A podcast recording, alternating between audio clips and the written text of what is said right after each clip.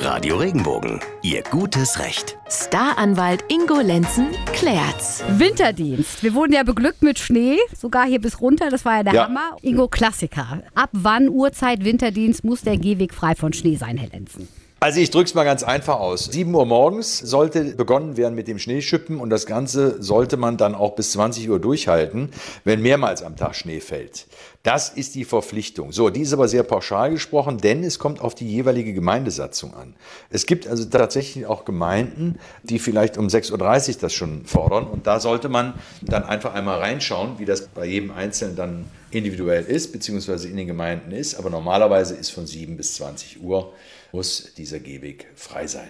Das heißt, bei Dauerschnee kann ich um 20 Uhr aufhören und fange um 7 wieder an. Genau so ist das. Das macht übrigens gute Laune, viel Muskeln, ein bisschen Schweiß und dann hat man sich auch den Frische Glühwein Luft. verdient. Wunderbar. Frische Luft, super. Kommen wir zu meinen leicht kriminellen Tendenzen.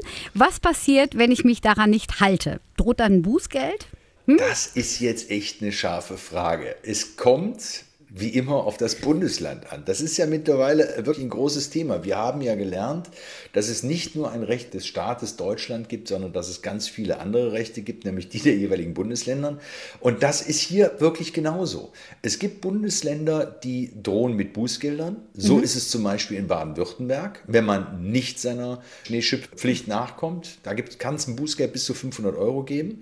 Es gibt aber auch Bundesländer, die haben das nicht. Ich glaube, Niedersachsen, Thüringen und Sachsen-Anhalt. Wenn ich mich nicht täusche, die Oh, haben sowas aber nicht drin. ja. Ja, klar schneidet Ja, also- auch. Manchmal ganz gehörig zum Teil sogar. Aber die, die stellen es nicht unter Strafe.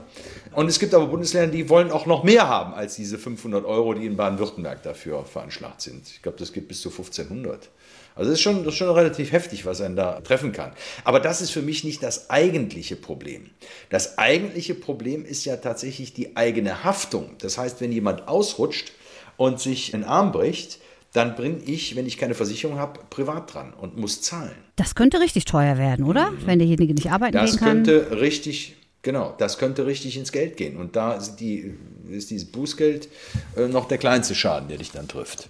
Also unbedingt diese Schneeschiffpflicht, der muss man unbedingt nachkommen. Ansonsten kann es wirklich weitreichende Folgen haben, die also nicht nur in den eigenen Geldbeutel gehen wegen einem Bußgeld, sondern auch wegen einer Schadensersatzforderung, die von demjenigen dann gestellt wird, der sich da verletzt hat.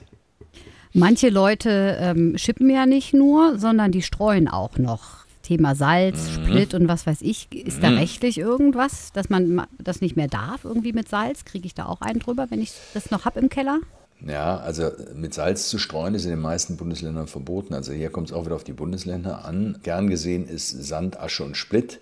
Aber Salz würde ich die Finger von lassen, schon allein auch wegen dem Umweltschutz. Danke, Ingo.